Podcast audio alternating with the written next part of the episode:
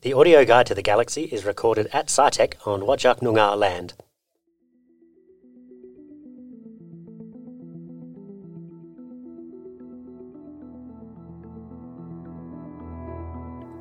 Good evening, everybody, and welcome to the Audio Guide to the Galaxy, the monthly podcast produced by SciTech, where we take you through a guided tour of the night sky as seen from Perth.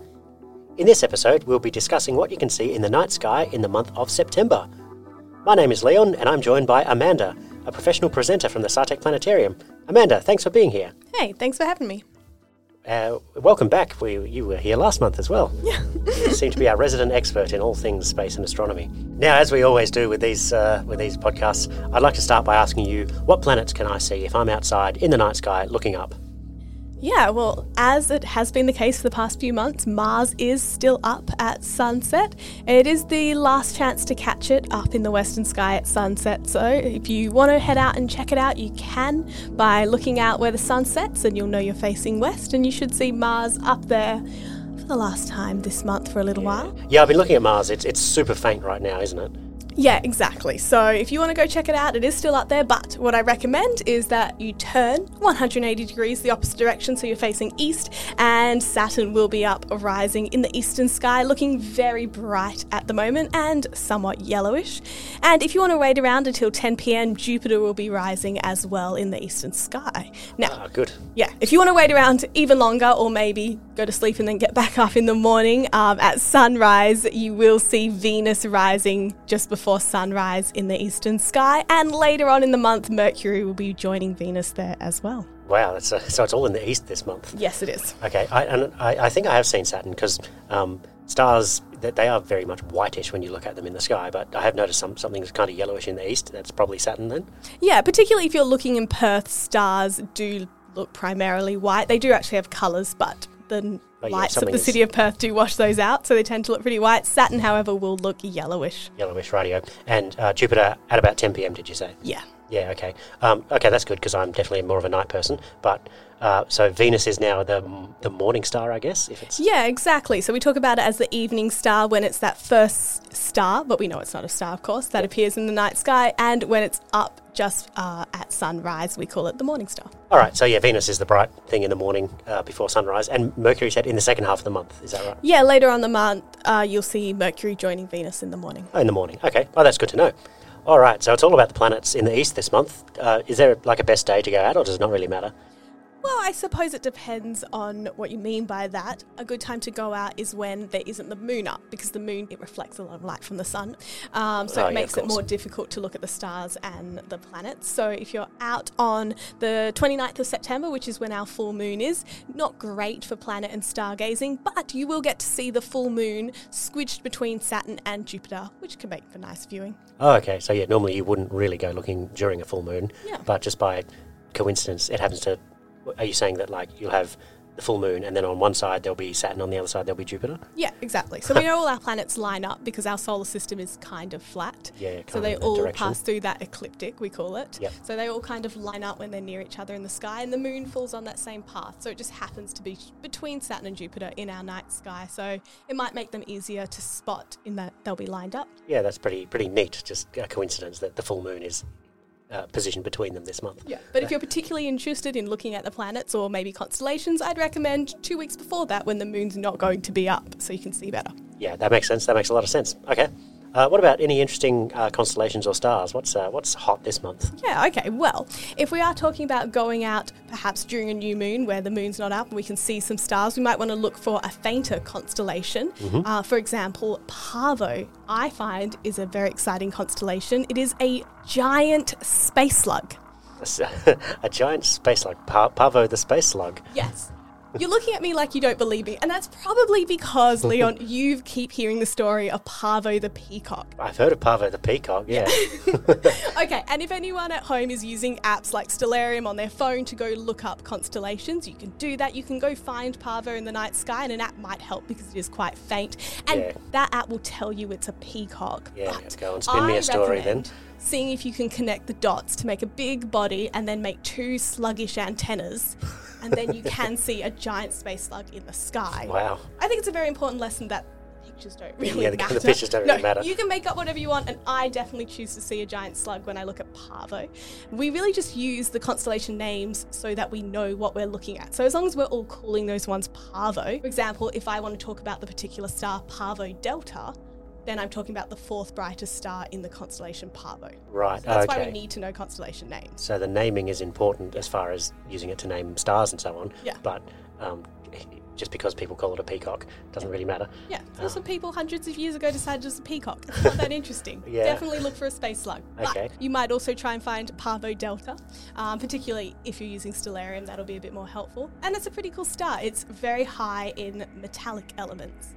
Mhm. Now, uh, Parvo Delta is about 20 light years away from us, and we haven't found any exoplanets around it. But the reason is is exciting is they, because looking at data from where we find exoplanets around different stars, so exoplanets are planets orbiting around other stars, not our sun, um, we see them more often around stars with high amounts of metal in them. So Oh, haven't found really? them around Parvo Delta, but it's a bit of an interesting star because it is more likely that it would have exoplanets given the kind of makeup the star has. Wow, that's a, a lot to digest in one go there.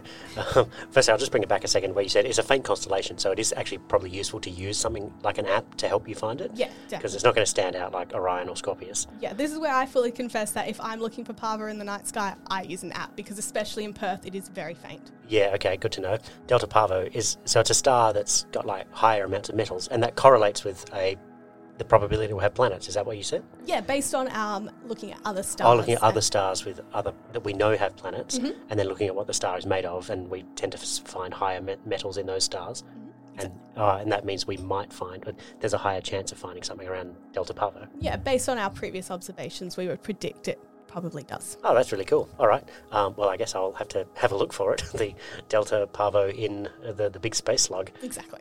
Um, I believe Parvo is ancient Greek for phoenix. Uh, not phoenix for peacock.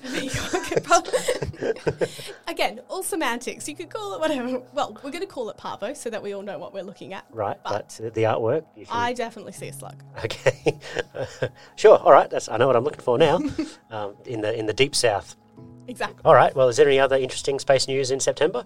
Uh, in space news, well, coming up, we do have the September or spring equinox. Yes, the equinox. I knew that was a roundabout now. Yeah, exactly. So. Um, what happens on the equinox? Equinox is when the sun passes directly over the equator. So Earth is sort of on a tilt, usually. Yes. Upward is on a tilt. But yeah.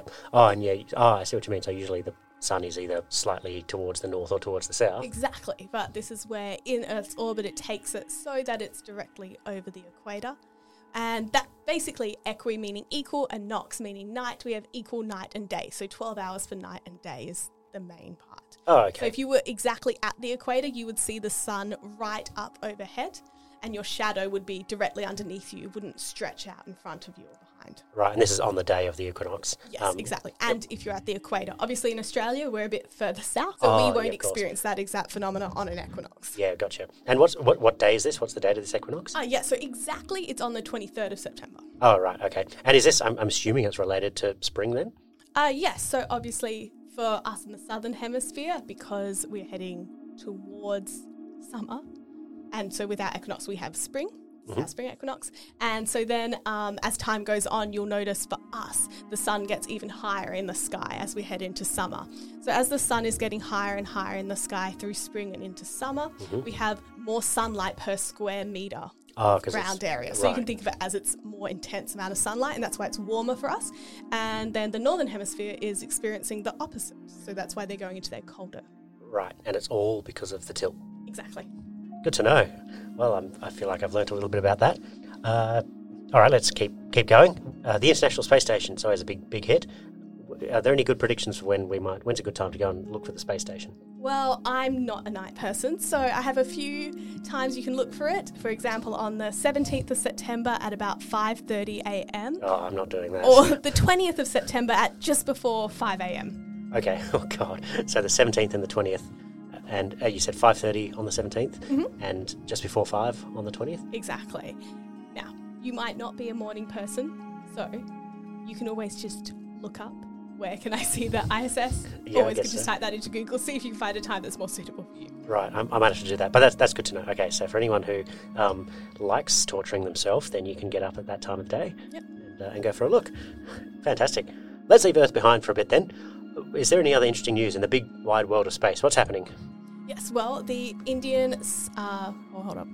Uh, yeah, there is. So the ISRO, or Indian Space Research Organization, Yes. um, you might remember from last month's podcast. yeah, they're we in, all in talked the about- news right now. Yeah, exactly. So Chandrayaan 3, um, obviously, big news. They did successfully land. They landed on the landing From lander, yes. A, a soft landing, so they touched down softly, were able to deploy um, their rover that's been roving around for a couple of weeks. Yes, I did see the footage of that of uh, the, the camera on the side of the lander as the rover drove down onto the onto the surface of the moon. Yes, so that's exciting news, but they don't stop there. They have also launched the Aditya L1 spacecraft. Oh, okay. They didn't even take a break. They No, just straight into it. They blo- they launched that on September 2nd, and um, it was over to go study the sun. so Aditya L one is uh, off to study the sun. How's it gonna How's it gonna study the sun then? Yeah, so it's got four cameras on board that are special telescope cameras, and they're able to look at the different layers of the sun's atmosphere, and also be looking at um, the magnetic field from Earth and solar flares coming from the sun, and it's going to look at how those things interact and what effect the sun is having on them. Oh wow, that's pretty ambitious. So it's viewing the sun from a distance with its telescopes, and then it's using what like its um, magnetometer and whatever at Earth to see what's going on. Yeah, so it has a magnetometer um, that'll be near Earth, and it's going to be looking at the magnetic field here on Earth and to see if the magnetic field is impacted by the solar flares. coming. Wow, that's a hugely ambitious mission. Yeah. I look forward to seeing what comes out of that. Well, there we go. I think that's a good place to call it there. Um, so thank you so much for being here today, Amanda, for the audio guide to the galaxy. Much appreciated. Nice. Thanks for having me. That's it for this episode of SciTech's audio guide to the galaxy. We'll see you next month where we talk about the night sky in October. If you'd like to know more about what we've been talking about today, you can find more by going to the SciTech website, and there you'll find a link for a page called The Sky Tonight, which is a monthly blog written by us here at SciTech about all the wonderful things you can see in the night sky.